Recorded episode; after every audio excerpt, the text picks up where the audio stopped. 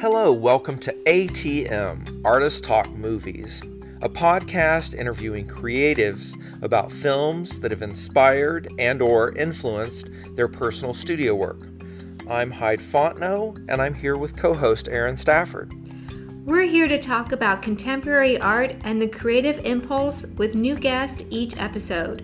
We're having casual conversations. We don't pretend to be authorities. We're hoping to give you a window into the visionary process of makers.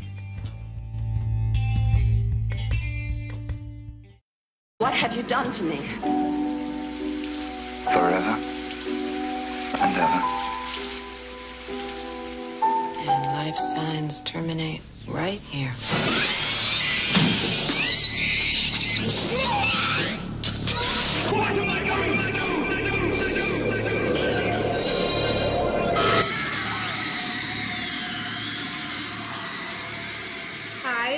It going? I'm well, Aaron. It's my last day in Newfoundland, and um, I was worried they were going to try to keep you there. Ah. we would never see you again. well, it's I do love it here, but it's getting kind of cold, and so I start Oh, yeah. my uh, week long trip back to Detroit. Are you Yeah. are you migrating back to Texas Yeah, like well- a little bird? Mm, yeah, I, I'm dipping down. I'm not sure how long I'm staying. Yeah. Okay. Okay. Just long enough to you know eat a few berries and poop. Just not on my car, okay? Uh, that would no promises, Aaron. Much appreciated. Oh, I know. I know. Anyway, we've got a, a new film. yeah, Uh-huh. it's it's gonna be Halloween next week, and uh, and we're watching. Yes. We're watching. We just watched The Hunger from 1983, the Tony Scott film, uh, with to- Yeah. um, uh, David Bowie, Catherine Deneuve, and uh, Susan Sarandon. Uh, Mm-hmm. And it's it's very much an it epitomizes so much like 80s style. We'll get into that, but it's a, it's Oh, yeah. it's really a beautiful film. So uh, and our guest this week is writer Kendall Morgan, and I think you have a bio for her.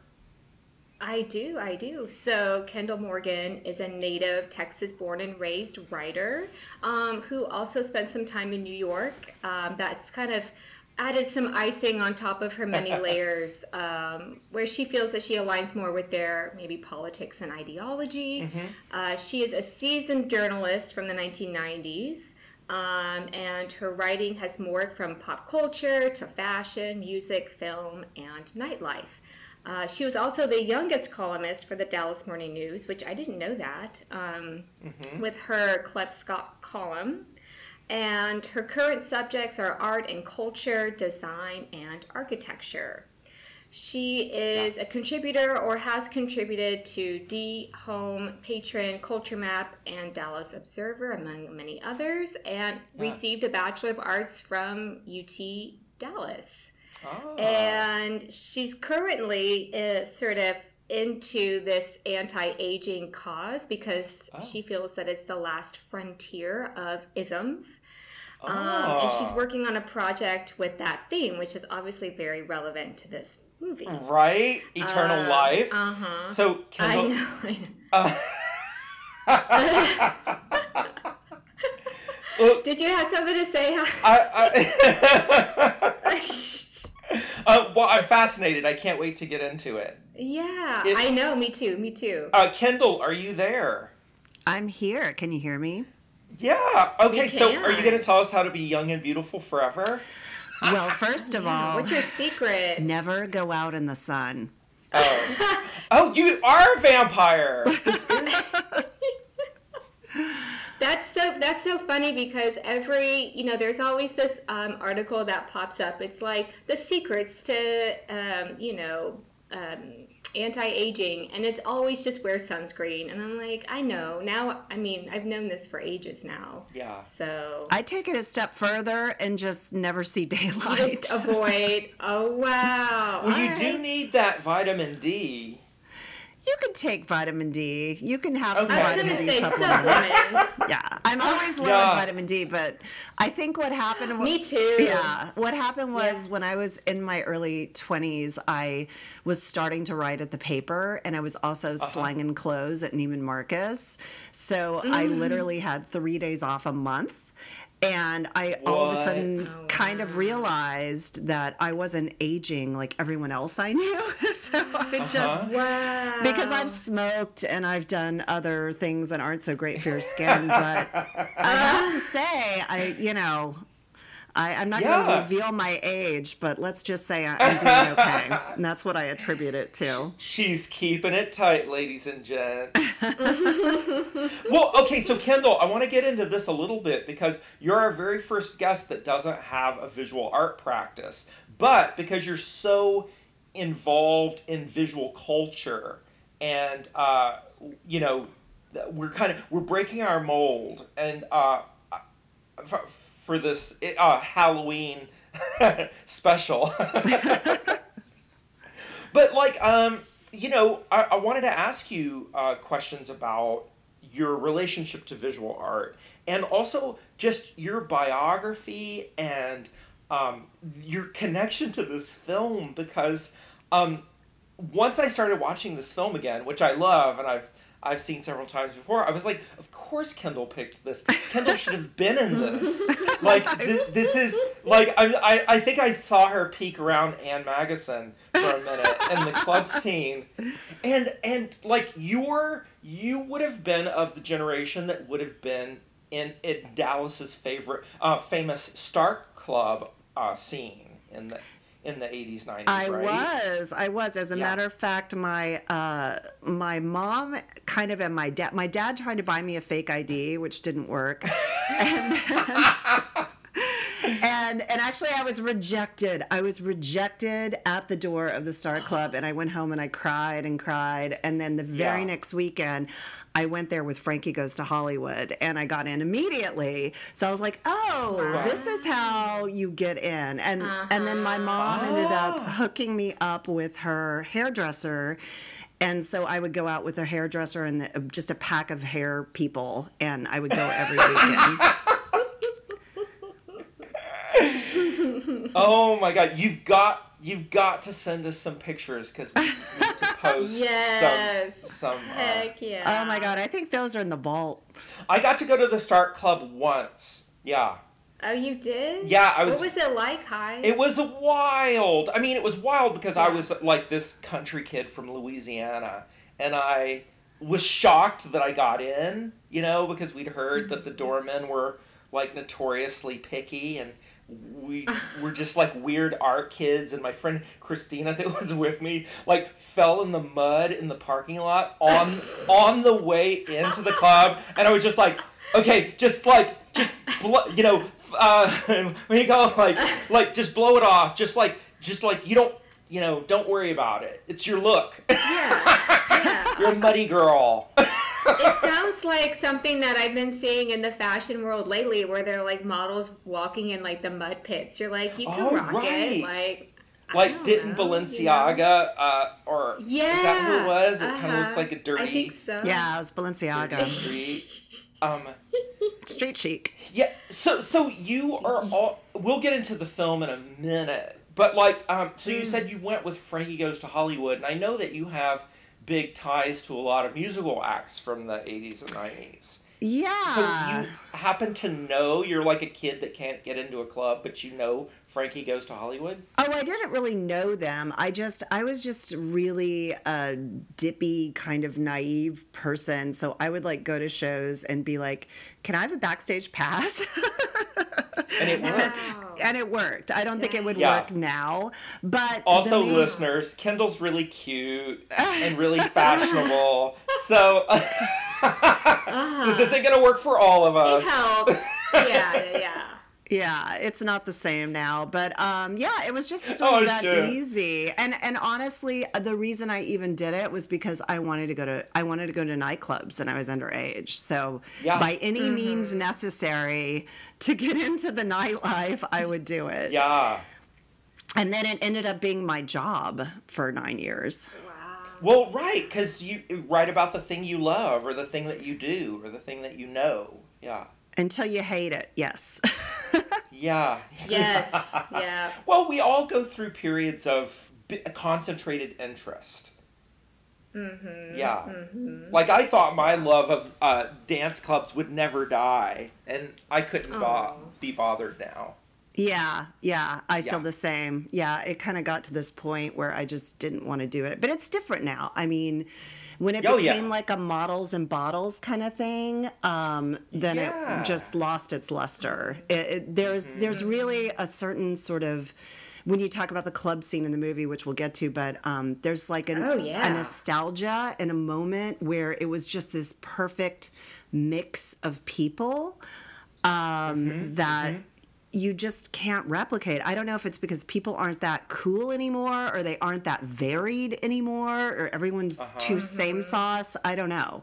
But it's not the same. I mean, you would have a real mix of uptown, downtown, high, low, gay, straight, and all these things that would make you know, nightlife in New York and Dallas and LA and anywhere else just so engaging. And it's just those, Yeah. that day is done.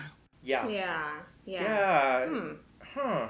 I wonder if it's like a social media problem where it's just I gotten, thought about that. Yeah, you know, I like think I'm so. trying to think of a big change.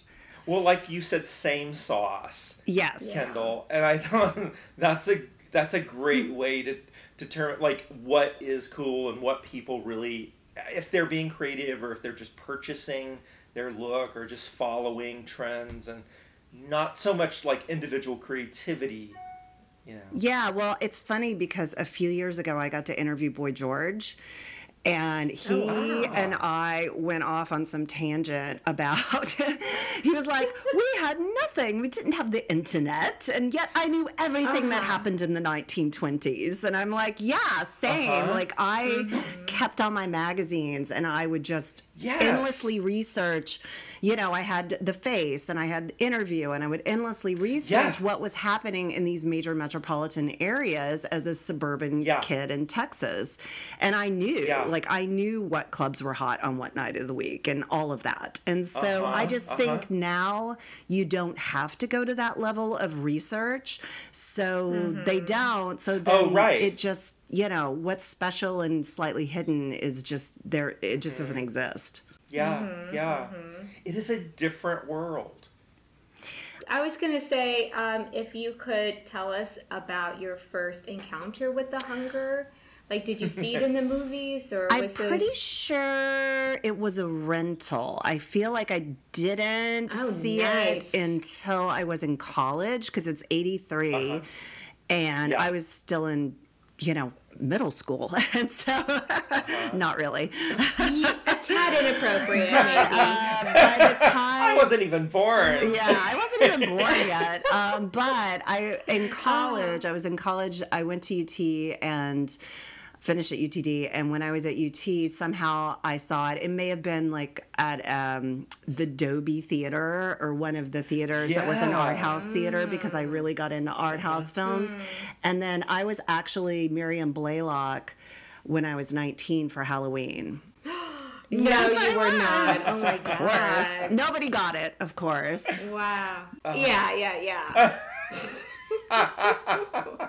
I put this. I was thinking that maybe you needed your Susan Sarandon with you that night, you know, to kind of Yeah. solidify the the character. Did you find the dagger? Um, No, the, the dagger no. necklace. I had the hat and like the cat eye glasses, and I actually did like I had a cigarette holder, and I had like a bustier Oh, yeah. and a leather skirt because I wasn't willing to do full cat suit at that point in my life, so it was slightly and this altered. is this is Catherine Deneuve's look from the club. Yes. Wh- wh- she's wearing that little uh, military uh, envelope hat. Yes, kind of. yes, totally. Yeah. I found actually like a 50s pillbox and I kind of squashed it into the right shape. Yeah. Yeah, yeah. Again, when we had to be creative, when you couldn't just buy uh, a Halloween, Oh, a pre-made Halloween. Yeah, Yeah, you couldn't go on Etsy and Google, you know, leather military hat or whatnot. Sexy vampire. Have you ever met a real life vampire? Um, sadly, no. I wish. I mean, Huh. I don't know. I w- Wait, hi. Have you met a vampire? I've met a number of Satanists. Okay. I know it's not the same. Oh, okay. okay. Eh, um, there's overlap. I feel like s- p- aspiring vampires, perhaps. I think mm. everyone should be an mm. aspiring vampire. I mean, why not, Sure. right? yeah. Yeah. I don't want to live forever. Really? That's my big I do. I'm done. Like, check, please. That is such a good question. Do you want to live, Aaron? Do you want to live forever? I don't. The I think um, I pro I don't know how I felt about that until as a kid I watched um, Death Becomes Her. oh. and I was horrified, horrified of the thought of living forever. And I think that that sort of still resonates today, where I, I do not want to live forever. Uh-huh. It, it's a terrifying, you know. And, and as I get older, like new technology makes me nervous in ways that I hadn't expected. Yeah. And it's like, oof, like, do I want to exist in a world where the technology scares me? You know, and I don't know. And I've always been somebody who's drawn to the past anyway, so moving Uh-huh. forward seems scary sometimes. Yeah. So no, I don't. But I, yeah, like overwhelming. yeah, and and in this movie, and I Kendall, um, I want to get you to sort of give us a brief summary. Um, but in the movie, they seem bored. Like they're like, la la la. You know, I'm I'm a vampire. And it's not terribly exciting. I remember that scene. You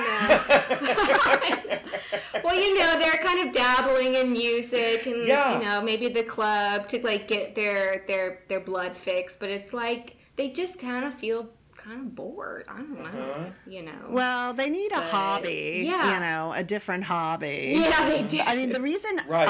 uh-huh, I agree. I think living forever would be great is because you could um, do so many things. I mean, you could have like 10 careers. Yeah. You know, if Yeah. That's that, so that's the thing. It's like I could be a journalist for a hundred years and then I could Mm. go back and get my master's at UTD in art. I could finally become an artist for a hundred Yeah. years and then, you know, You know, something else. I else. know what you're saying, Hmm. but this is this is so funny because we're talking about the club scene and being in our twenties, like loving going to clubs, and then like you kind of outgrow it. And I wonder, you know, if Hmm. you live to be 300 years old, or in Catherine Deneuve's character, wasn't she 6,000 years yeah, old? she's Egyptian. Yeah, is that yeah. like imagine like what could you really cultivate or like me, like get your energy up for like oh you know like no urgency you know no uh like oh yeah I've seen Yeah. that before and really the only hobby that I think Miriam has, along with maybe her music, uh, which by the way, she's just playing like pretty old, you know, pieces. Like I think one is, um, you know, one of the classic pieces is Schubert. And I'm like, okay, you're playing really old stuff anyway. But somehow she acquired a French accent, and it's like, well, when did that happen? like, did she just become a, a French person at some point? So I'm like, that's the only like you know this like embracing of a new identity or you know something but yeah um.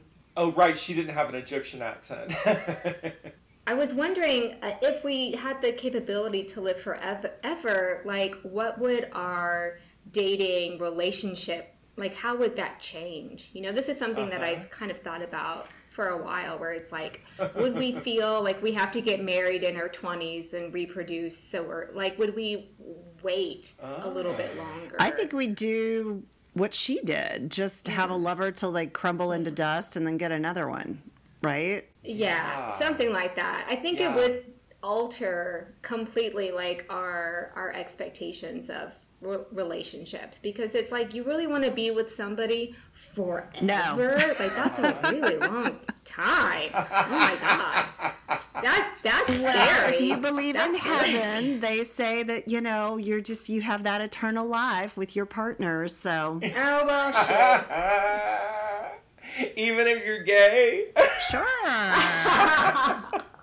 I'm gonna need a bigger house.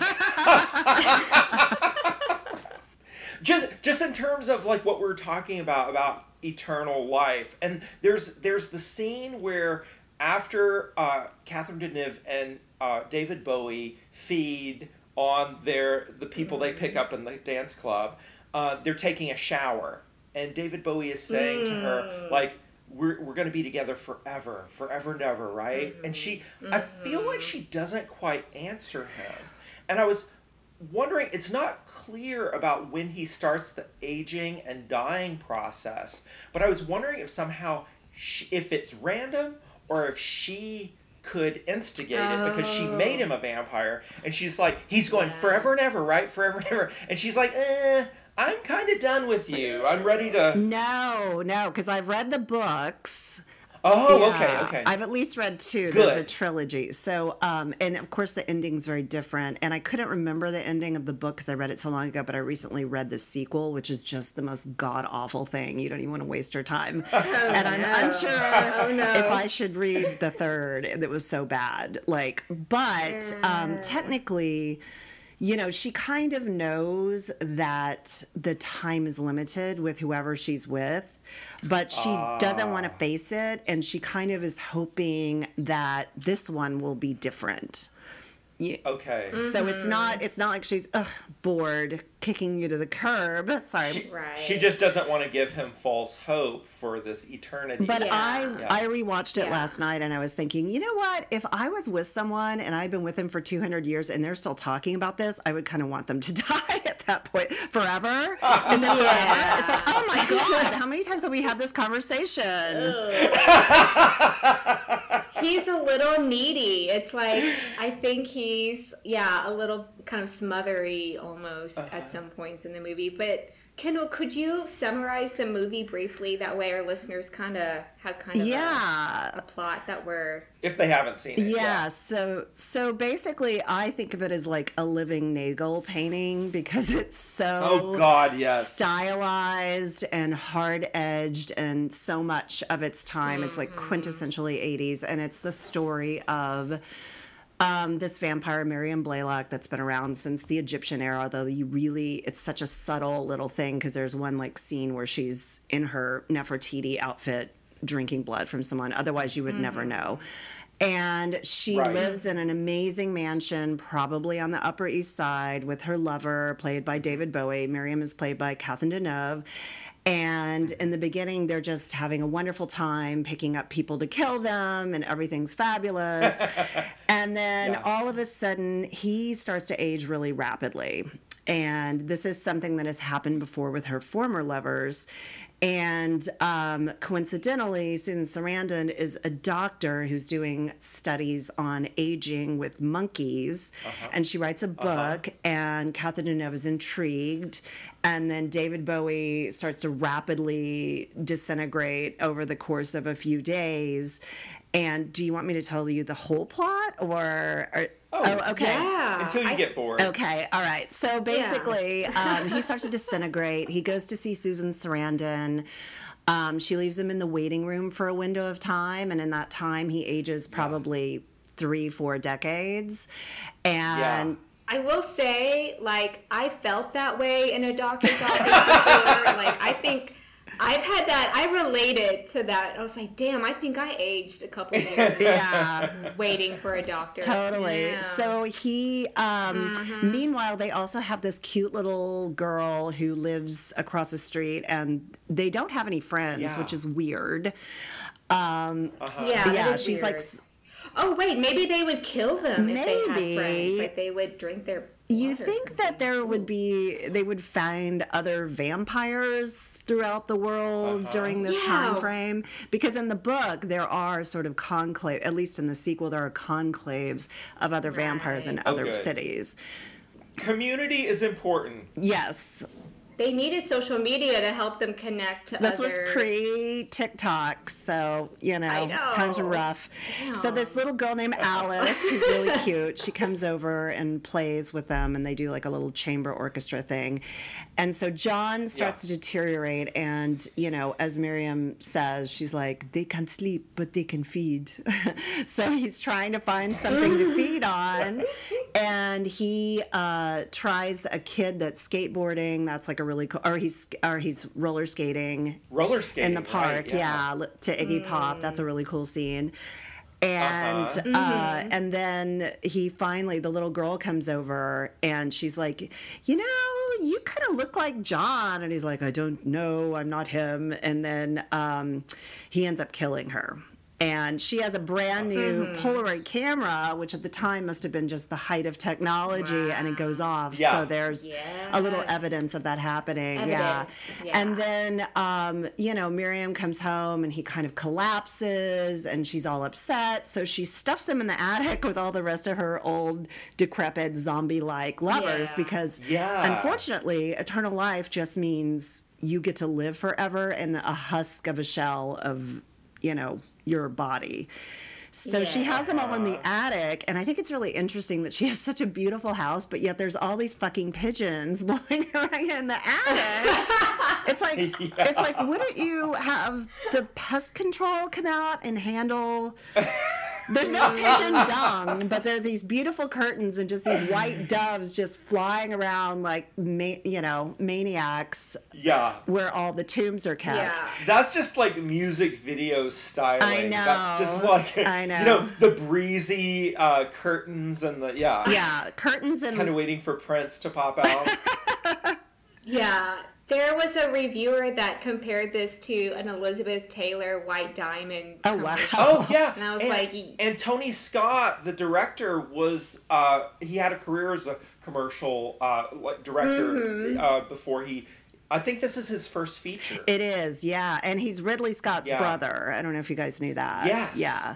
yeah. So, Yeah. and Ridley Scott, of course, did. Um, Oh God, Blade Blade, Runner. Runner. yeah. So there's this weird Yeah. moment, Type- and like yeah. Adrian Lyne, I'd put him Mm-hmm. in that category too, where like all these guys made these movies that all sort of look like music videos. They all have like the scene with Yeah. the lattice with like the Mm. slide, you know, the blind. Oh yeah, the And- heavy noir. Uh-huh. Yeah, Yeah. the uh, Venetian Yeah, blind shadows. Yeah. Yeah. Yes. And all yeah. the smoking. Everybody's Oh, smoking. chimneys. it was choking me. Yeah, yeah. I kind of Yeah. Love looks Yeah. great though. So Susan Yeah. Sarandon, so she's, you know, Miriam's kind of like, oh, I kind of, you know, she's she's very needy, she's very codependent, so she can't have somebody around, I guess, because she doesn't have any friends. Mm-hmm. So she uh-huh. sets her mm-hmm. sights on Susan Sarandon, who's dating a total chode. I don't know why she's dating this Yeah. guy. He's not hot. He's like kind of a jerk about her research. He's awful. But Yeah. she's dating this chody guy, and then Miriam seduces her with the most elegantly shot lesbian scene ever committed to film, Oh, I would think, I would Yeah. say. Uh-huh. Uh, it's kind of like, oh, that looks like fun. And then uh, they have like a blood exchange, but Susan Sarandon doesn't really know what happened. And Yeah. that kind of leads Yeah. to my favorite line in the film where she's, you know, she, sh all of a sudden she can't sleep and she can't eat and she's throwing up and all this stuff. And she comes to confront her and she's like, look at what you did to me. And Miriam goes, it's a bruise. It will fade. That's like my favorite line in the whole film. I love it. Never mind about the vampirism. Yeah, it's so great. Yeah. I've actually said that so many times throughout my life. Oh, that's funny. Applicable. Yeah, I think it kind of speaks to this weird, like, to me, I, I see Miriam as this um, sort of like beautiful, powerful figure who's also like caring about her lovers. Like, she's shedding a tear for John when he's being carried to the attic. But then she's kind of abusive and like kind of a, you know, like a, bit- a bit gaslighty at times. Like, oh, you know, I gave you that, that bruise, but, you know, it'll go away. Like, stop crying about it. And it's like, Uh-huh. I don't know how to read her sometimes. Like I have mixed feelings about. Well, she's Miriam. obviously a Anyway. Scorpio. yeah, Scorpio. Yeah, yeah, yeah, yeah. And maybe an Aries. I don't know. They can be a little, little like that too. Um, so she, yeah. So uh, Susan Sarandon's, you know, tortured. Her body's going through this change, and they like look at her blood, and they're like, "It's you've got some other blood in your system. It's not human." Right. And you think that these blood researchers would be a little more specific than that? It's kind of very like, Right. Like that. and they're not freaking out either. They're like, "Well, it doesn't look human." Don't know what to tell ya. This is very concerning. um, she's kind of so she's you know freaking out, and she goes back to her, and obviously. I'm thinking like this part's a little not explained that well, but she she obviously gets her chody boyfriend and comes and gets him for her to eat for like her first kill, and she she does it, and then um, she grabs because they they they don't have fangs.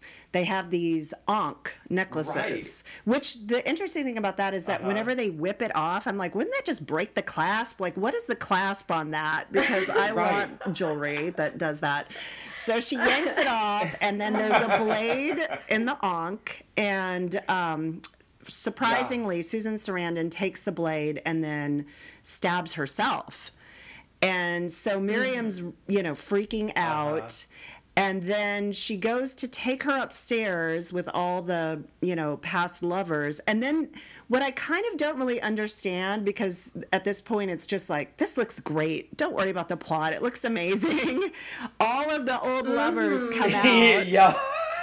Oh my And then they kinda like They. Cocaine. shove her over the ah. banister and then in the very worst bit of special effects puppetry. She kind of like slings her head back and forth screaming and then instantly ages. And then it cuts to susan mm-hmm. sarandon with a boy lover and a girl lover in london in this mm-hmm. fabulous apartment. And and so it's like oh so miriam died but now because she died when she died all of her lovers crumbled to death but not Susan Sarandon, and Susan Sarandon gets to be the one who actually lives forever, I would assume.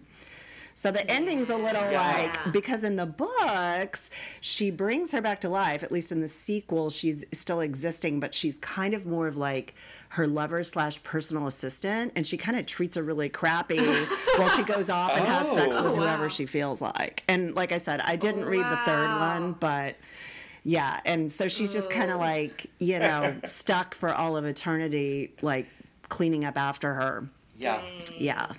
We, we kind of need a rule book. Oh, right. What you were just talking about, Kendall, kind of speaks to that um, piece of music that Miriam was playing when she was seducing um, Susan Sarandon. And so they, Ah. I don't, do y'all remember this when she was, they were like, what's that? And she's like, oh, it's Lock this, Me um, by Delibes, Yeah. Oh, yeah, yeah, yeah. And aka. it's, It's like, from oh, an is that a opera, right? Oh, well, every time I hear it, I think of light Uh-huh. bulb commercials because it was there was a window of time it was like always in light bulb Oh. commercials.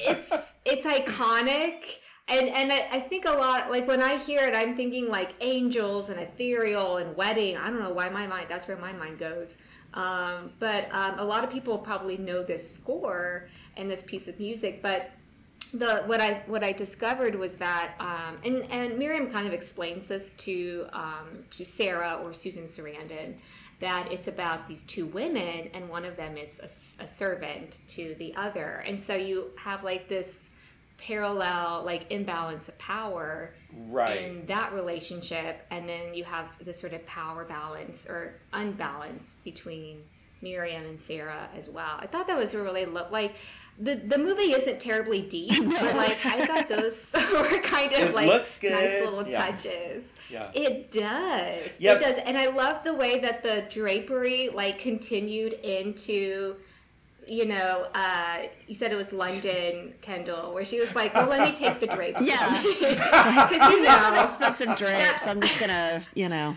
bring them we with. can't throw these away. We have to bring them I'll along with, you know, whatever. Yeah. I can get pigeons there. Yeah. Um, yeah, I think it's from an opera. That piece of music. Mm-hmm. And yeah. um, and it's very pretty. yeah, and it's it's about like um, isn't it about a a, a woman and her slave who is also her lover? Isn't that the story? Okay. Well, oh, is it? See, I don't know if the lever is. in the yeah, Susan opera. Sarandon was like, it sounds like a love song before she like drops her wine That's onto it. her onto her bib with absolutely no bra. Ah, Oh my god! right. How many times have we had an accident like that so that we can like use the washer dryer? Well, while I'm naked for the next two hours, Oh maybe my goodness, should. hide. It, is that your move? You like go over to somebody's place and you're like, right? oopsie. yeah, it's like the a, so sneaky. the Nickelodeon show where it's like I slime them. well, we might as well have Uh, sex. Well, I was gonna, I was gonna say that I loved that like it sort of reveals that about the going back to the music. It's like we're we really read emotion and message through context, and it's like oh because you have these two women, and now we're seeing these two sort of this sort of seduction scene. Now it's seen as something romantic, even though originally that was not the intent. So I think and and I, I explore this idea a lot in my um, when I'm teaching student young the youth about art and I'm like there are different ways to see works of art and sometimes it reveals more about you than Oh, about yeah. the work or about the artist Yeah. you know how you perceive it Totally. I like to refer to Rorschach test in that way. yes that- yeah, it totally is it unearths yeah. the subconscious and uh, Uh-huh. i love it when people have a big reaction to something and go like this is filthy and it's like well tell me what you're thinking about. What's this make provoking in you? Yeah. Uh-huh uh-huh totally. Honestly, that's what I love about really shallow, attractive movies is because you can kind of imprint your own philosophy or takeaways. There's not a ton of plot or action to get in the way of what you want to interpret is really going on.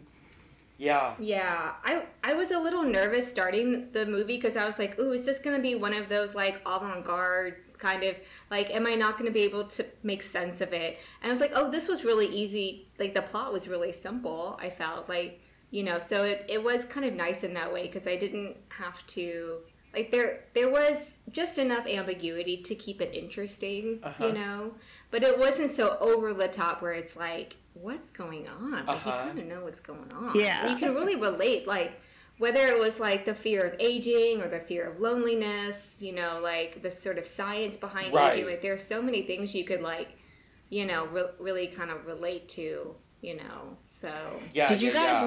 love the opening? Because that's like one of Uh, the Yes. favorite watch five it minutes. again and again and again Me it's too. very good. Yeah. For people Yeah. who don't know, they're at a club, and the very, very first shot is Peter Murphy from Bauhaus behind Uh-huh. like a grid, like a metal grid performing and it just keeps cutting between him and s- you know Catherine Deneuve and David Bowie walking and looking super cool and then people dancing and it's how they pick Uh-huh. up their first victims in the film and it's just it's like the coolest music video I I never would have known about Bauhaus if it wasn't for that it's Bela Lugosi's dead which is you know Uh-huh. Yeah. a- Bela Lugosi. yeah. Yeah. Uh-huh. So that's, you know, even if you don't like, um, even if you don't like vampire movies or David Bowie or any of it, that little opening Absurd. sequence is completely worth a moment of your time. yeah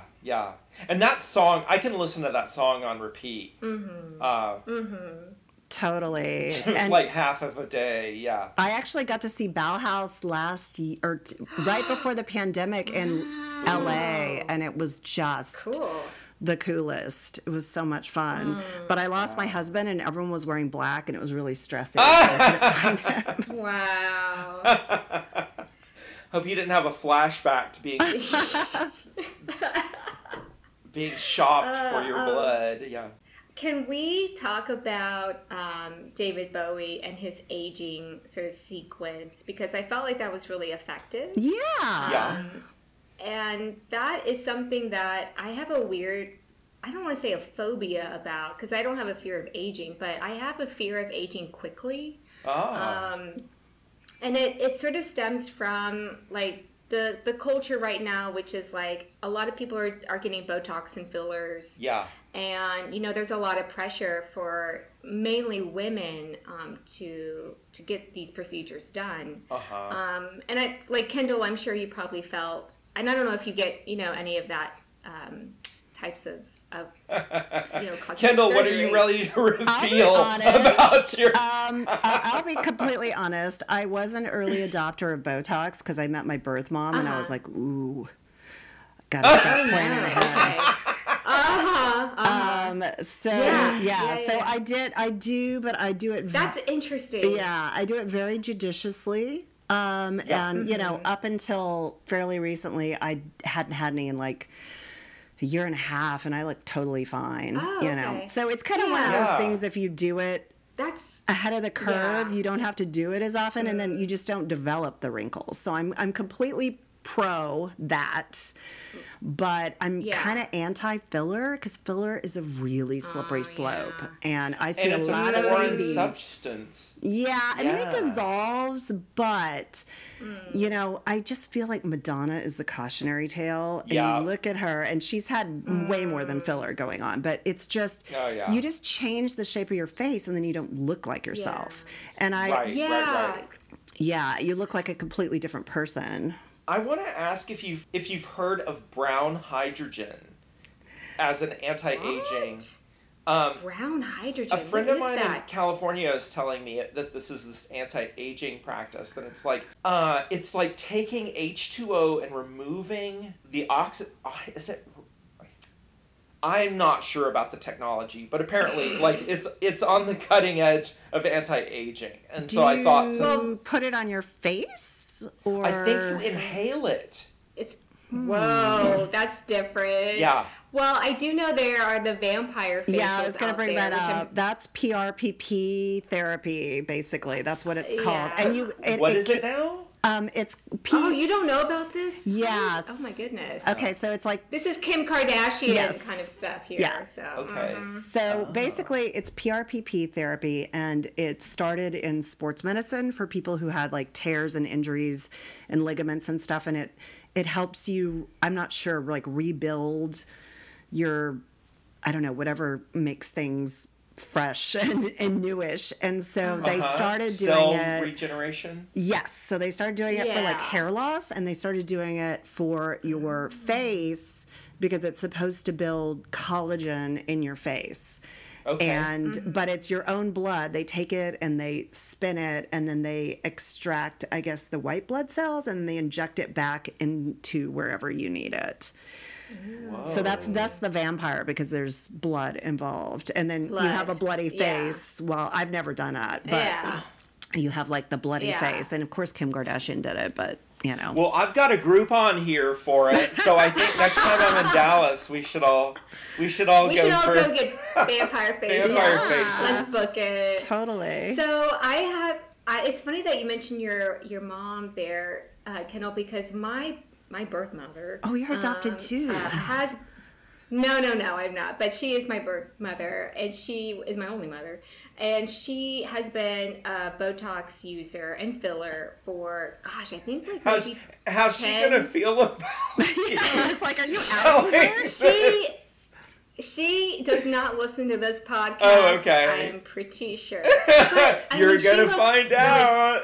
She looks really great. In fact, she just texted me. She does. funny. Um, but she looks great. You know, she like she. But I also feel like she looks a little different. Like I, like not quite natural, but she doesn't have wrinkles, and she's you know, um, she should have wrinkles.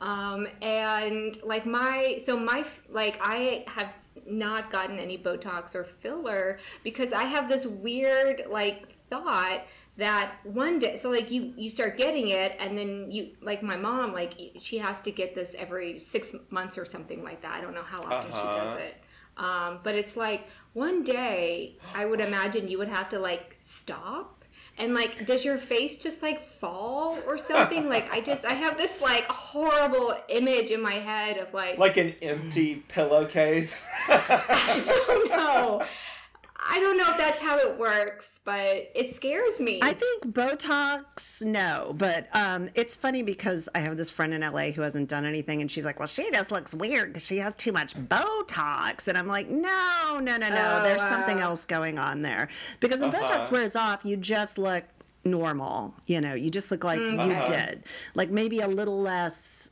You know, smooth. I think of it as just like a little Mm-hmm. eraser that just kind of slightly erases your Mm. skin texture.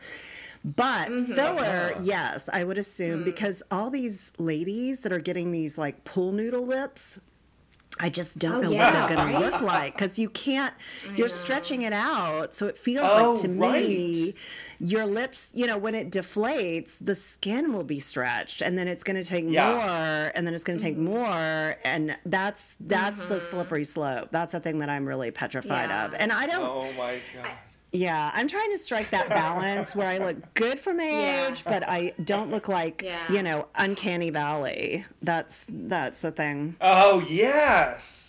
I started to get um, little like gray or they're basically white little hairs, and I I told somebody about. it. I was like, oh yeah, you know, I'm starting to get little gray hairs, and they're like, oh, you know, you can pluck those out. And I'm like, but then I won't have hair. Like, I think I'd rather have gray hair than no hair.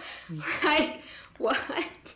And I don't, I like, I want to embrace aging. Like, I don't want to be afraid of looking older. Yeah. Um, but it is really tempting to like seek out, you know, treatments because we live in an age where it's like, but I, I okay, so I love that that David Bowie was the one initially to really suffer from this because it's usually women who feel the pressure to to look Yeah. younger, and I thought it was a really refreshing to see, like, especially when he's like pleading for her to kiss him, and she's like, "Yikes!"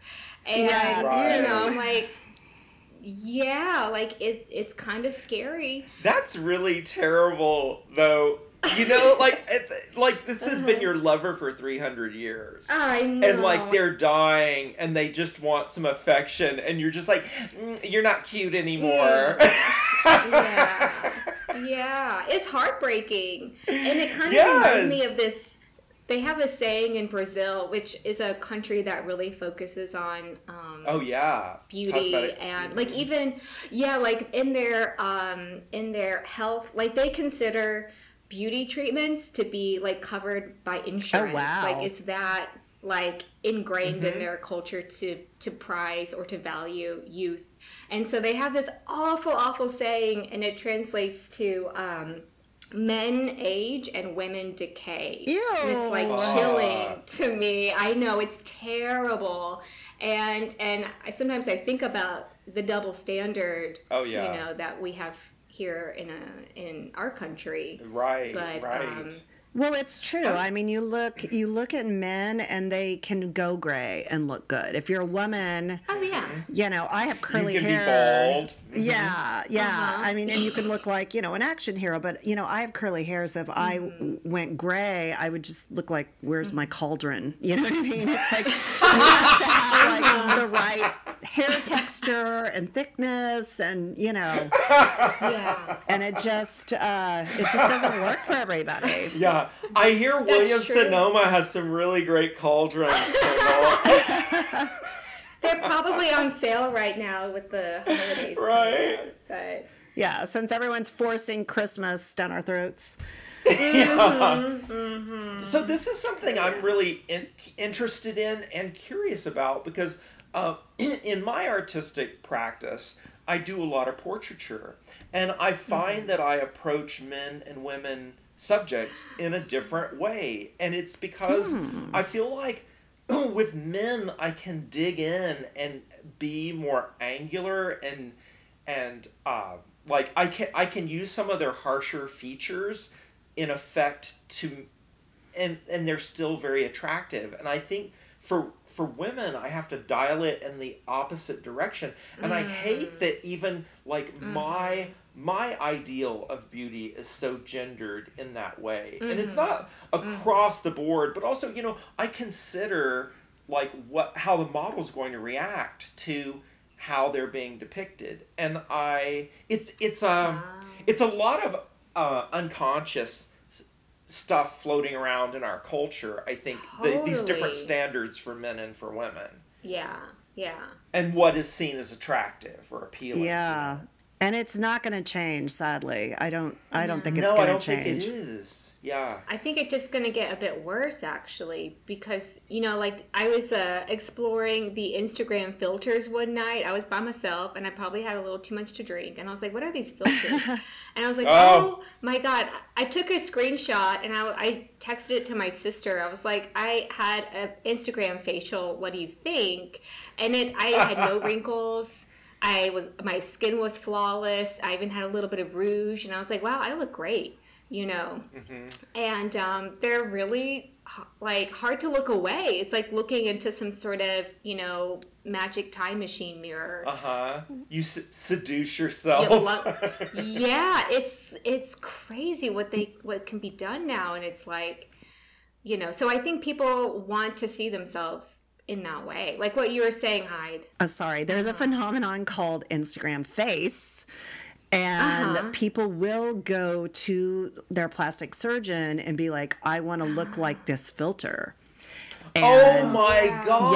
Yeah. And so the way you used to of- take a picture to the hair to the barber and say, "I want this Mm. haircut." Yeah. Yeah. So a lot of young girls, and then everyone, I saw something recently because I probably spend too much time on social media, and it was every Hollywood actress who had a very unique beauty run through kind of the modern standard of beauty from Audrey Hepburn oh. to Brigitte Bardot. Brigitte Bardot mm. actually looked basically the same, oh. but everyone else, like whatever made them special, it it they just looked more generic. You know, they all kind of have it's that same sauce. They have that same face. Yeah. Yep. Yep. Yeah. Yep. I was wondering if y'all had just kind of before I forget, because I feel like this movie coming out in '83, which by the way, it's really freaky because my birthday was just a couple of days ago, and this movie came out on the year that I was born, and I'm like, is this Wow. the universe? Like, communi Anyway, but it was a very appropriate film to be thinking about as I, I turned one year older. And um, but, but so it takes place in, in 19 or the the film you know was produced in 82 83 and Yeah. there seems to be some you know maybe not so subtle subtle suggestions about the AIDS epidemic that was happening Uh-huh. Did, do you think because I was not one year old when this came It- out but do you think that that was intentional or you do okay That because that would have been wild because, um, Yeah. like, I think we just heard about AIDS in like '83, right? oh wow okay Well, because it's from a novel, I don't think so. I think it was just Oh. coincidental. I think it's just, you know, Wow. how things pick things up in the ether, you know? yeah Uh-huh. yeah I mean, that's my guesstimation um, just from the writer, who, by the way, I have a fun tidbit about the writer. Oh. He, Yeah. um, Whitley Strieber, he, uh, he wrote that book and he has some other books. He also wrote Wolfen, but he is oh, convinced that he was kidnapped by aliens. So he has like this Oh whole God. book about his experience being abducted. Yes. Yes. wow. That is an amazing book, and it's not fiction. It's like it's it's his account. Yeah. Wow. Yeah. Okay, So- that Crazy. is scarier than any vampire werewolf story. Totally. Totally. And what a great book. It's made me think about like more vivid dreams I've had and that like was I abducted? Was that what that was? Are you, from know? West Texas, Hyde? Ah! Because there's say like, again, Kendall? You cut are out. you from West Texas? No. Okay, all right. I knew you're from like. I grew up in Louisiana, yeah. Oh, oh, okay, okay.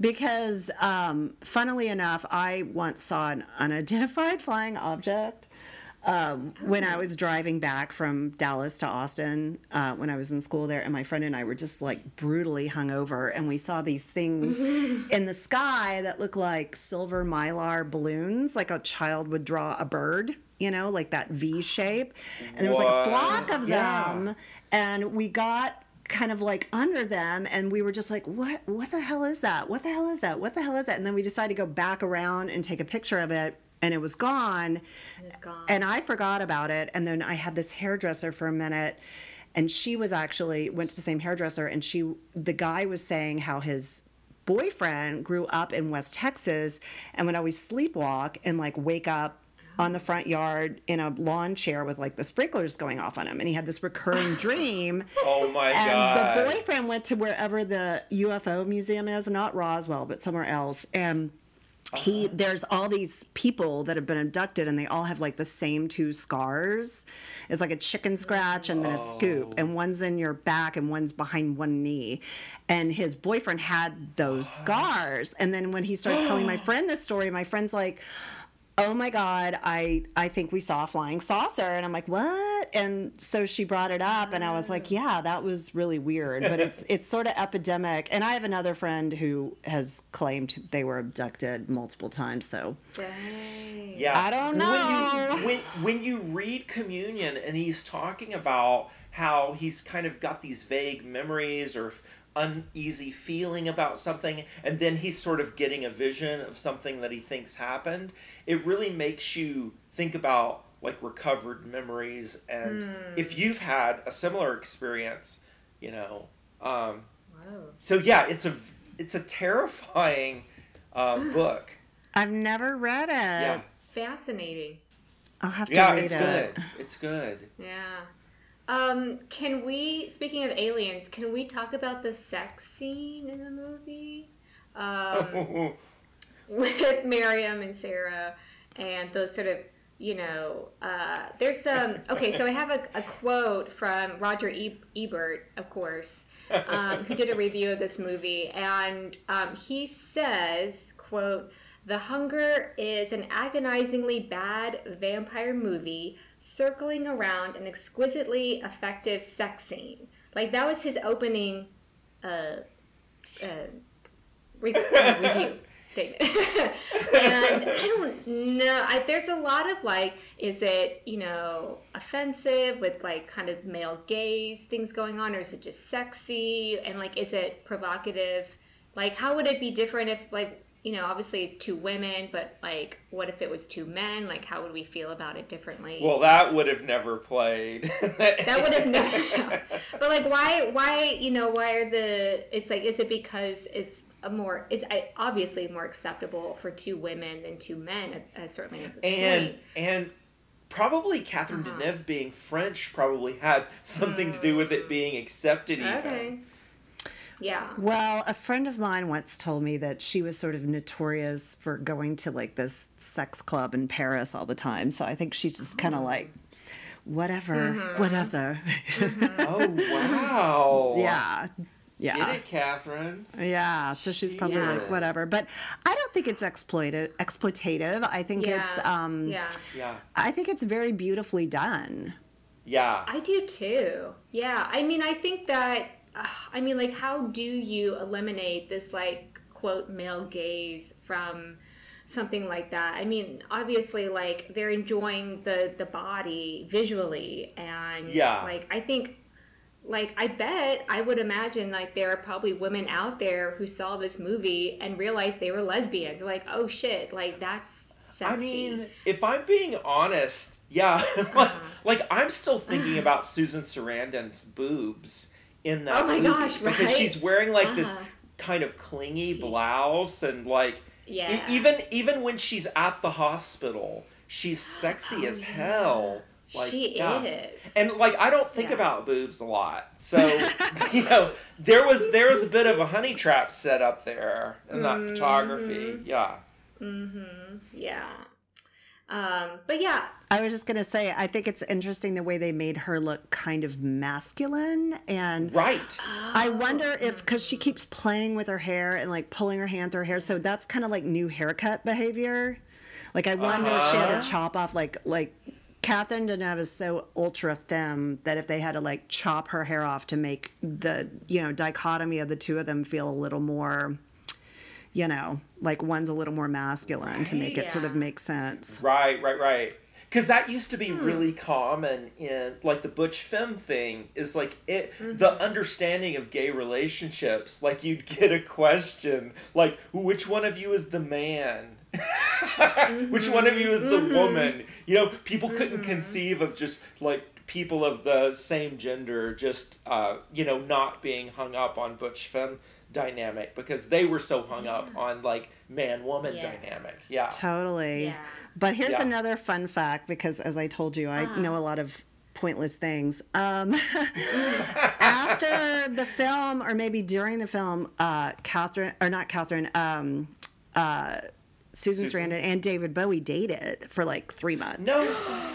Yeah. No way. Yeah. That's so crazy. Dang. My husband said uh, um, that whatever it was, it was obviously kind of a bad breakup because they didn't speak for like 20 years. And then right before he died, he read that he was back in communication with her. So I thought that was really interesting. That's really nice. You know what? I the more I learn about Susan Sarandon, the more I appreciate her as an actor and as, as an artist, I would say. But I love that she, Yeah. what I discovered through a little research uh, is that she advocated for um, more uh, like, uh, what's it called? Um, like she wanted the sex scene to be more Oh. fuck, like you like you're uh com- More explicit? complicit, that's not the no no no no no it's like No? she's they're Consensual? consent consensual i'm like it starts with a c it's a so oh my god so basically what was supposed to play out was that um, her character was supposed to get a little too drunk and then and then Ah. um, because she was intoxicated she allowed in a non kind of consensual sort of way for the sex to happen but she Uh-huh. advocated that she not be drunk and that she was more of a willing participant and i was like that that actually i think is a, a nice way to approach that scene because i think if she Yup, were drunk yup. it wouldn't feel as compelling um, Well, so, you yeah. know, it's interesting too to talk about like queer characters in films like this Mm-hmm. because it was really standard for if someone was being initiated into like you know gay Mm-hmm. sex it was more like predatory and that was Mm. again like the Hays code it like colored Mm-hmm. the way that people looked at queer people as that they were a corrupting influence even the words like um what is it there's there's pervert oh it's wait invert and pervert. Oh i won't get all this mm. right. Maybe just scratch all this aaron but um that's okay. but yeah it, that is actually like that was a big step in terms of like saying no i'm, I'm not being corrupted. Mm. I might be seduced but i'm also like Yeah. mindful of what's happening and i'm mm. consenting to it. Which Yeah. yeah yeah Well, in the in the film, all of her dialogue is like she's almost like it's like a neg seduction. She's like, "Are you seducing me? Is this is this song about two women? It sounds like a love song. Like she's right Mm-hmm. she's like i dare you to fuck me she's totally, totally. i bet you won't i bet you're not even brave enough to fuck me Well, she did have a pretty terrible boyfriend, so I'm not surprised Yeah. that she was like looking for. And I loved that um, the dinner that her and her boy boyfriend had post coital, you know, and it's like she's eating that red raw steak, and he's just like, "What's wrong with you?" And she's just like.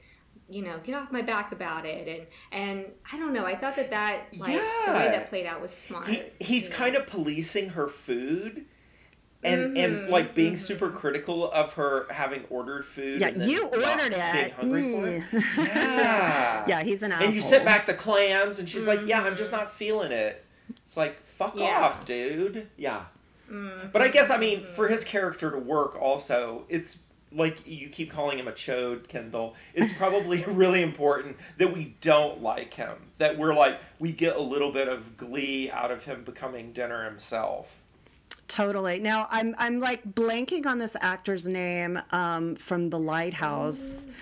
Who did you notice? Uh, he was also in Wild at Heart. I'm just having a, a Oh. like a, you know who I'm talking. He plays the guy that hits her up at the phone booth. I could like Google if I wasn't on my phone. Oh, there's Willem yes, Dafoe. that was one of his Uh-huh. first Yes. roles. Did you catch that he was in Uh-huh. it?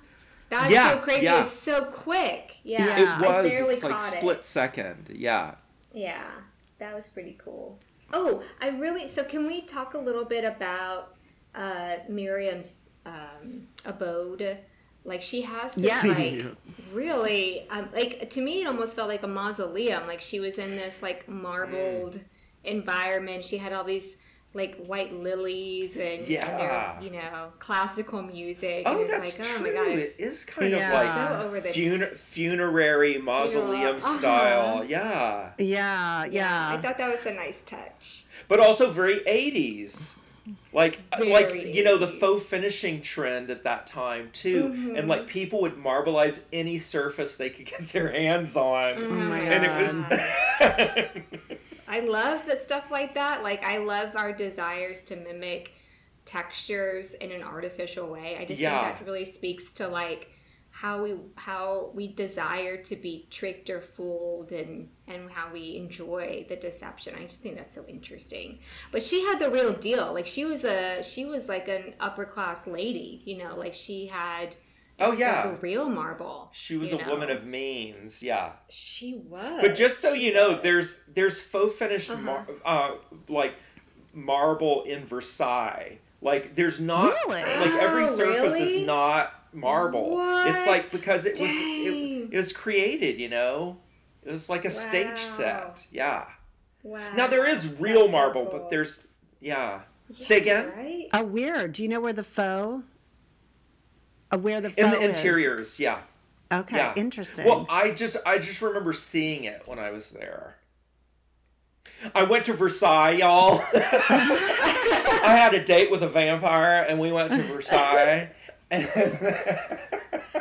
The last time I went to Versailles, I was really struck by the. Um, they have these beautiful, like figurative sculptures outside, as you do at a palace, Uh-huh. and but they were all covered up with like a.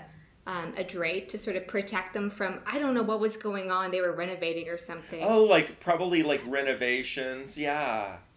Yeah, so they were all sort of draped in this really kind of beautiful, almost like um, it almost seemed a little um, like abstract and, and maybe a little bit menacing, like the way that they kind of suggested a, a position, but like you couldn't quite Ah. tell. And it, it totally changed the gardens, you know, because normally it's so over the top and beautiful, and Uh-huh. now you have these draped figures that Sh- sort of feel like a Uh-huh. shrouded yeah exactly it was i i enjoyed it as an artist i thought that was really obviously it was an intentional effect but i was like guys i'm digging this right now so Yeah, I see a body of work coming up. i was probably the only one who enjoyed the fact that the sculptures were actually covered up but Yeah, well, because you saw pot- potential in in it. Mm-hmm, mm-hmm. You know what I you know what I loved about this movie too is that it was super like sex positive. Like it didn't feel like Right. the characters were like punished for the sex that they were Right, having in the way that right. you might typically see in a Yeah. scary movie. You know where it's because like they're ancient and eternal too. And it's like talk Mm-hmm. about like something that would give you perspective and help you figure out your priorities. If you were gonna live for 6000 years it's like yeah whatever you know?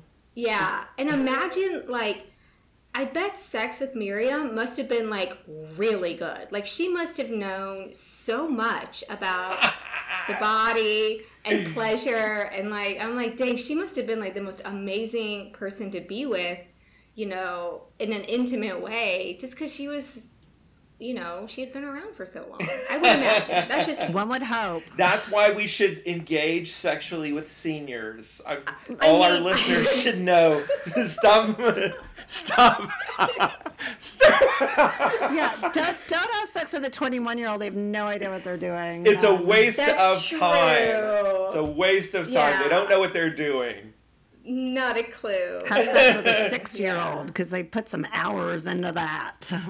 Exactly. I really, I really also enjoyed like the sci-fi element, which was I wasn't expecting, and it kind of reminded me a little bit of the movie we covered with Christopher Blay, which was the Andromeda Strain. Uh-huh. Where you've got like, oh, it's like you know you've got the microscopes out in the laboratory, and Uh-huh. the monkeys are going crazy, and it's like Right. I'm totally digging the sci-fi component because it kind of added like a nice little like twist or nice little touch because the thing is and like the thing that i thought about too was that um, scientists today and i don't know how long they've been working on this but it's like they're invested in treating aging like a disease and not as like a the what just inevitably happens did you all know that this is research that's happening Yeah, I'm Right totally now. down with it. I'm like, hurry up. Kendall's cool. It kind of scares me because it's like, what are we? what are we getting into exactly? You know, like, are Right. we meant to live forever? Well- and at, at what, you know, And you know, back Like- to Kendall's initial Uh-huh. query about like, do we want to live longer? Do we want to be Mm-hmm. eternal? Like, um, it's a little scary to think about. Like, okay, so I was born in the twentieth century, and like, if I pass away in the Mm-hmm. twenty first century, okay, like my my life experience, I I kind of get it. But if I Mm-hmm. if something happens in science and I get to live to be 400 or 500 years old, like Mm-hmm. in that in the next, you know, 350 years, like we're going to have like uh, like an artificial intelligence is going to supersede human and and like I don't know if I want to be a human here because being a human is going to be like being a Pomeranian. Like Yes, totally. Like I'm they're so okay cute. ending. Uh-huh. Yeah, but you're going to be some, Yeah. you know, other entities little like sub intelligent. oh man. Toy. Yeah. yeah. Yeah. Oh. So no thanks. Yeah. yeah i mean Well, yeah i feel like you know the way jeff bezos and and Yeah. elon musk and all those people they're just they're making it to where the future is not it's it's d- mm-hmm. dystopian it will be dystopian there's no way to to Right. go around that and i think the Yeah. idea of eternal life i'd rather start kind of like uh, french uh. revolution time and keep going to like Yeah. a little bit past mm-hmm. now instead of Yeah. going into mm-hmm. the future because yeah i uh, don't think it's yeah. going to be a bed of roses so to speak No, I have some friends that just had a baby, and they're very good friends of mine. And I'm starting a savings account for their daughter. And um, I, I was like, yeah, you know, when she's 18, maybe she can buy a flying car or a clean bottle of water. Like, I, you know, like, like who knows what is the world's going to be like in 18 years? Yeah. Well, also too, what worry what worries me about this a little bit is like people tend to get more conservative as they get older, and it's just like, are we going to just be like, is the conservative party just going to be dominating? Because you usually are a little bit more liberal, or you know, When you're question the status quo when you're younger, and it's like the the the older population here in America has huge political sway and it's like is that just going to exponentially grow as we continue you know our Yeah, lifespan? I panic about this every single day, Yeah. five times a day. I'm yeah, so afraid. yikes Look, I, I know there must be a science fiction film about this idea that we will Mm-hmm. advance in terms of science and become eternal, but we'll have to kill ourselves is the only way out because we'll just we'll be Whoa, healthy until then. But you might get tired Yeah. of living. mm-hmm, Or also be curious about what's next, you know? yeah yeah well and that's what terrified me about that movie uh, death becomes her because it's like it became um, a trap that they got into and they couldn't release themselves from it and it's just like it just sounded like the worst case scenario to be in you know which is not to be able to end your life if you wanted to Uh-huh. Uh-huh. anyway it's it's a weird dark movie that's oddly comedic and funny but as a child it like terrified me so i feel like it left an impression on my very young self but um yeah honestly i only remember Uh, it for how great isabella rossellini looks i mean i really oh my god I know. yes. outfits and that's what stays with me from films Yeah. She had that top that was like full of trinkets, and she would just like give somebody like a little like pin to put. Oh my god, she was so cool in that movie. Yeah, yeah. yeah. And I, I did, I really enjoyed how um, Bruce Willis was kind of like a really dorky kind of person, Yeah. and like normally he's like this, like you know, you know, like action kind of character. Yeah, it gave me a lot more affection for him. Yeah, For him, that he'd yeah, be willing to be seen like that. Like I could not see Tom Cruise doing that. Mm, I don't know. Tom Cruise has been in some funny, like he did that one. Uh, what was it, Tropic Thunder, where he was like Oh, that's true. really weird. Which I was like, okay, okay, Tom Cruise, like you got one extra point in my book, but not by Yeah, much. So, yeah.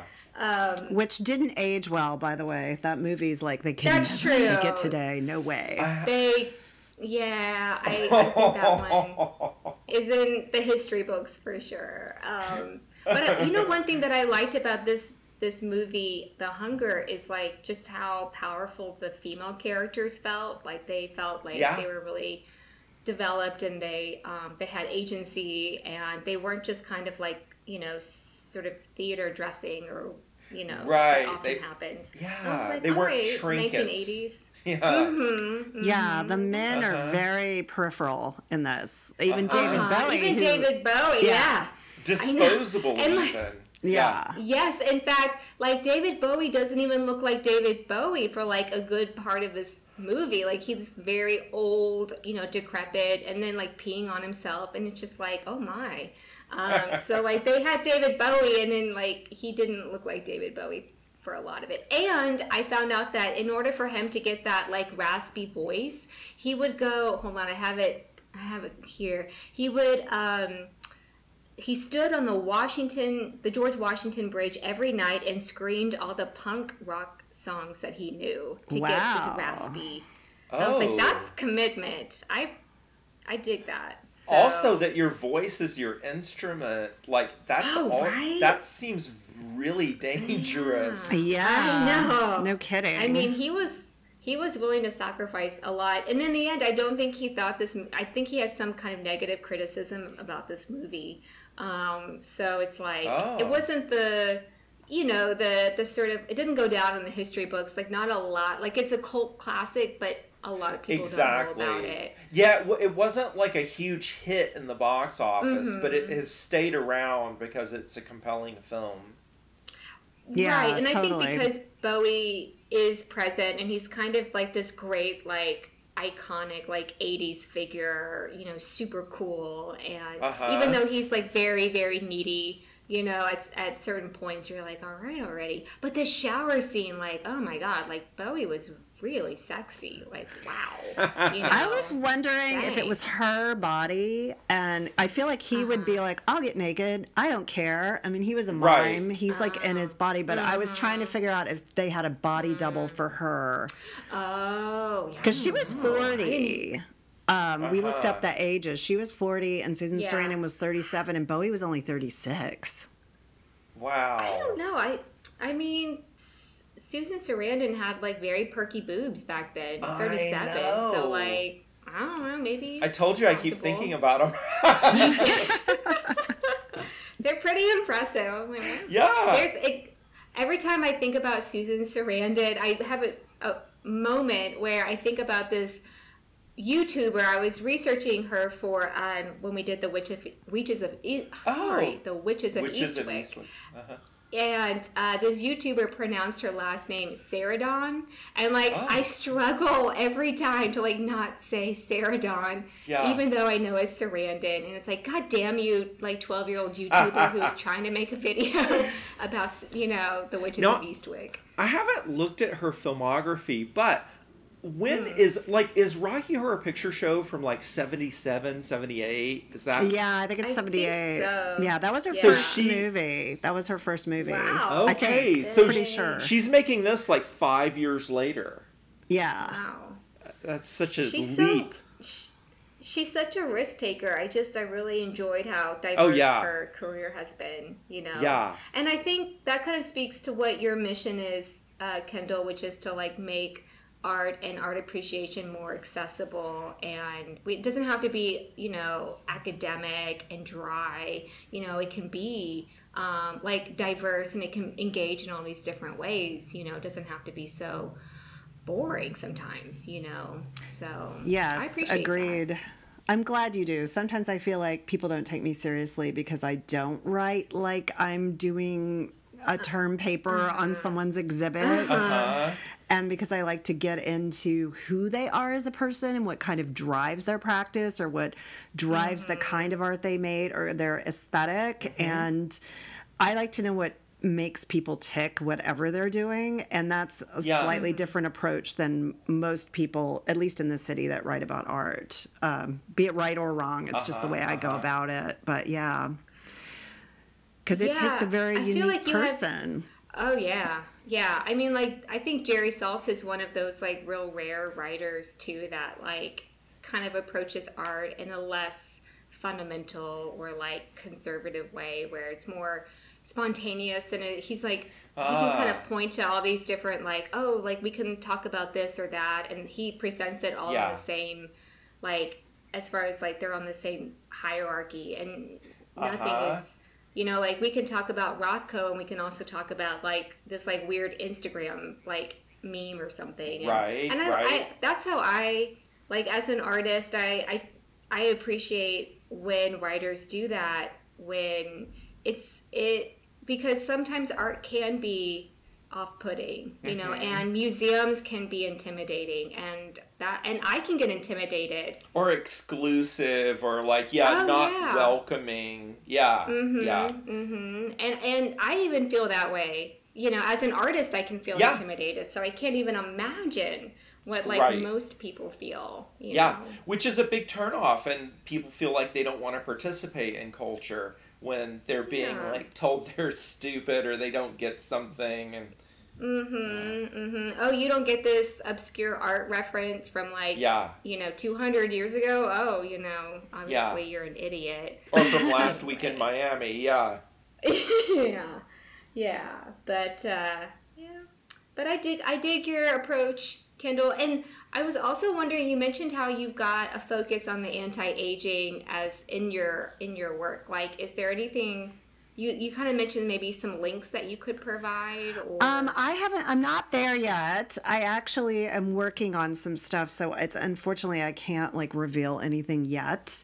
But Yeah. um, yeah, I just I want to kind of build a platform in whatever form that takes, whether it takes a form of a podcast or a site or something where it just you know, I I just think that there's a real gap and a lot of people are sort of coming to this and talking about it and talking about women in midlife and stuff but they're not it's it's weird. It's like i don't know if you guys saw that um, sort of meme that was floating around facebook of all these women and these outfits that made them look like giant bumblebees. And it was like clothes for women over uh, 40 everything was yellow oh, and like print and big and yeah. And so it's uh. just kind of like there's this weird perception that Yeah. when people get to a certain age, they have to dress a certain way and look a certain way Uh-huh, and listen to a certain uh-huh. kind of music. And I just, I reject all of that 100%. I mm-hmm. feel like you are Yes. the person you are your whole life.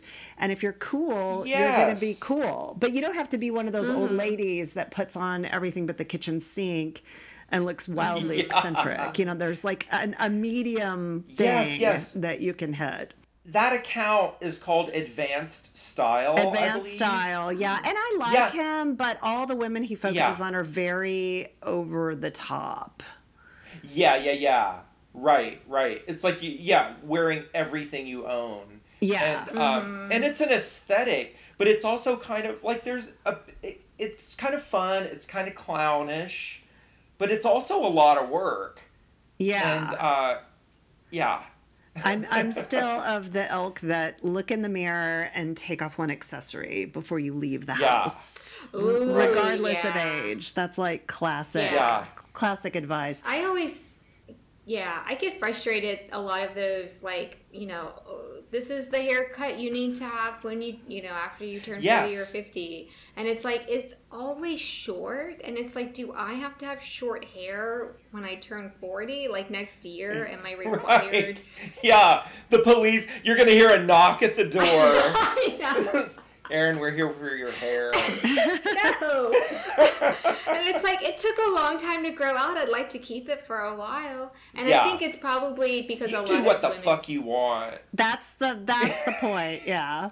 You yeah, do and what it's you like want. I've always felt like I looked better with longer hair, and so I'm gonna keep it until I start. I guess def- like if I lose it, you know, then I'll just shave my head or something. But um, yeah, Wear turbans. Turbans are chic. and like I said, I'm just not. I try not to stand in front of the mirror and really obsess, which I can totally get out of control sometimes. But it's like, just let it happen. It's fine. I think the person that is the most worried about my appearance is actually my mom. Like she's just like, you know, you can dye your hair, and I'm like. I am aware that that's an option. Um, and Tips from narcissists. and it's funny because like my mom i don't think she knows the c- true color of her hair. She could be totally white and like look totally chic but she has no idea because she's been dyeing it since i was a kid. And um and it's like i think i'm just curious like what am i going to look like older? And Yeah. i don't want to limit my my expression and my you know like i want to embrace it all as much as i can. But Yeah. Yeah, so anyway, this movie was really wonderful, Kendall. I Oh, really I was surprised how much I I liked it. In fact, my sister is a huge David Bowie fan, and I was like, well "Lucy, you got to watch this movie." oh, had she never seen it?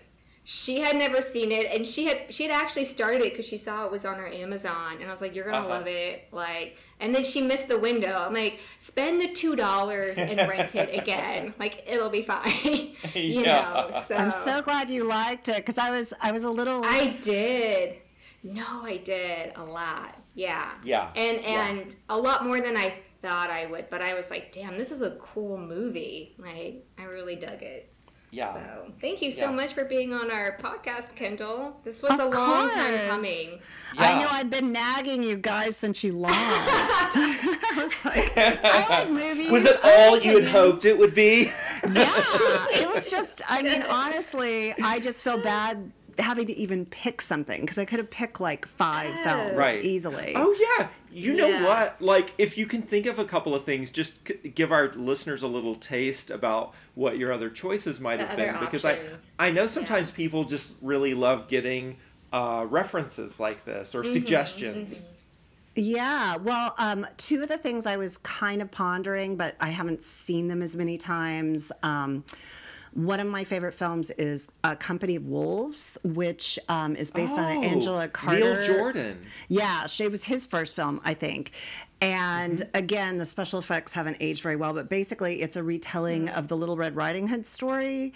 And Uh-huh. it's done through very much about a woman, you know, a girl coming to age. It's there's a lot of parallels of like a girl going through. It, again, it's like an aging and a phase of life.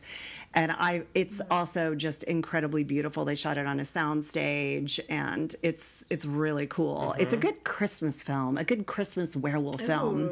Ah. And then the other thing I was pondering was um, Valerie and her Week of Wonders. Have you guys seen that?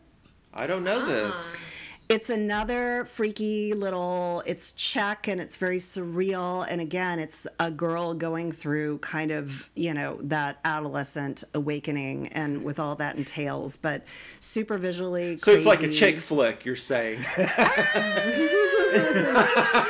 Maybe, maybe. I, I I hate I hate that term. I'm only Uh-huh. using it in you know in a way to be critical of bro culture. Oh my goodness. yeah. yes. I mean, it's definitely, I like female protagonists because we get so few of them. Yeah. That's Right. true. Yeah. And I think this movie passed the Bechdel test, which is always impressive, especially from the 1980s. Yeah. To have a fem- two female characters who have lines of dialogue. It's amazing, you know, to have Uh-huh. names. So, Yeah. Yeah. Even multiple scenes. Yeah.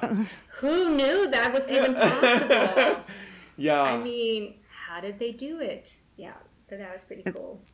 Sadly, that's probably why it didn't do so well at the box office. Oh, Yeah. I know. that. And wait, sucks. didn't to- Yeah. Tony Scott went on to direct Top Gun, didn't Yes. Uh-huh. He's like, So, so yeah, yeah, this- rid of women all together for the next one. Right? He's like, I learned my lesson with that box Yeah. office flop. Oh, yeah. man, yeah. Let me get a bunch Hey. of dudes in here. And like basically Top Gun's like a porno film without the sex. Oh, yeah. Like a gay porn film. Yeah. Oh my God. One time I was at someone's house and they had Top Gun, the volleyball scene mashed up with gay porn on a videotape. Oh, Oh, that's funny. And it was mesmerizing. It was just like, I just Yeah. sat there for like 30 minutes going, wow. Mm-hmm. And I never had Because connected how. basically, you're just pulling back the covers on something that's so clearly there. Yeah. Yeah. There's so much like homoeroticism, uh, uh, eroticism in straight culture that they're unaware Yeah. of. Because I think, you know, I call it like homosocial. Because it's like guys that get with women, but they have no interest in women. But they'll get with them Mm-hmm. sexually, but they really want to fuck their friends. Mm-hmm. Mm-hmm. Totally. Yeah. On that note, I was gonna say, but I haven't talked about the Catholic Church this episode. I, I need to talk about gay issues and the fucking Vatican. Hyde, You've got 30 seconds. Go. Okay. and another thing. No, that's enough. Kendall, thank you for being on Yes, the thank you. podcast. no, it was so much fun. I hope you guys have me back in a window of time. Uh, Heck yes. Um, we have another, we have our guest uh, to talk about for our future episode. Hi, do you Yeah. know? I do don't know know who who it to? is. Is it you know it Lizette? No, it's actually Oh. an artist that um, an alum uh, of the pod, um, Xavier, recommended. Tabitha Oh, okay. Trolley, I think is how you say her name. She is Dallas based, I Okay. Believe. And uh, she wants to talk about my cousin Vinny. Oh, so I've not okay. actually I've seen ac- that I've never seen it either. I love Marisa You haven't Tomei, seen it? Yeah, but I haven't seen it. Yeah. Yeah, Kendall, I'm sure you've seen my cousin Vinny. It seems like Yeah, I have feelings about Marisa Tomei winning that Oscar, and they aren't good. Uh-oh. Wait, wait, what? Hey. well, there's a, like a rumor going around in Hollywood that um, it, Jack Palance screwed up. Like reading that, like he read the wrong name because she was like No. the top of the nominees, and then they just sort of gave it to her. And I remember vividly watching that Oscar ceremony, going, "You've got to be kidding me!" Because she was just very broad in her mm. portrayal. She plays like the kind of. Mm. She kind of talks like this, and she's you know Yeah. the mm-hmm. girlfriend, and she's really like mm-hmm. shrill, and it's a very like kind of non-nuanced mm. performance, shall we say? Mm-hmm. So, Yeah. yeah, I'll be. I So will who listen to that. who who should have won, or who would have who actually I won can't the remember, vote? Is but ever- I know there were like legit actresses who. Well, th- but they always give best supporting to like the hot young thing. Always, you know, for female. Ah. It's kind of a trend, Okay. you know. It's always like, okay, who's young and cute and coming up, and we'll give it to her. It's so Uh-huh. rarely, you know, the old lady. Back to aging. It's so rarely the old lady who's been toiling Uh-huh. in Yeah. cinema for 30 years and now she's finally Right. nominated. And it's like, oh, let's give it to like the Twinkie du jour, basically. No. Yeah, yeah, that's yeah, yeah. disappointing. But I'll be interested to hear. You guys may love her performance. Mhm. We might. We don't know well, it yet. will be it will be tinted by this information. That's true. That's true. Well, um, Kendall, if you ever need a couple crazy guests on your podcast, you let us know. I sure We'll. Yeah, I, I can share all my beauty secrets with you. Oh my God. I brush my teeth, and that's pretty much it. I say we all get vampire facials and then we can do Oh a podcast goodness, about yes. if it rolled back You the know, years. I That's try not it. a bad idea. Yeah. Yeah, I think I would probably try that for sure. Yeah. It's Alrighty. needles. Well, thank you. no worries. I'm not Yeah. afraid of needles. I'm not afraid of blood. Bring it. so, well, thank you, Kendall. You've been an amazing guest. Yeah. And uh, we look forward to All right. talking to you soon. Yeah. Awesome. Thank Bye, you Kendall. guys. Bye. Thank you. Bye.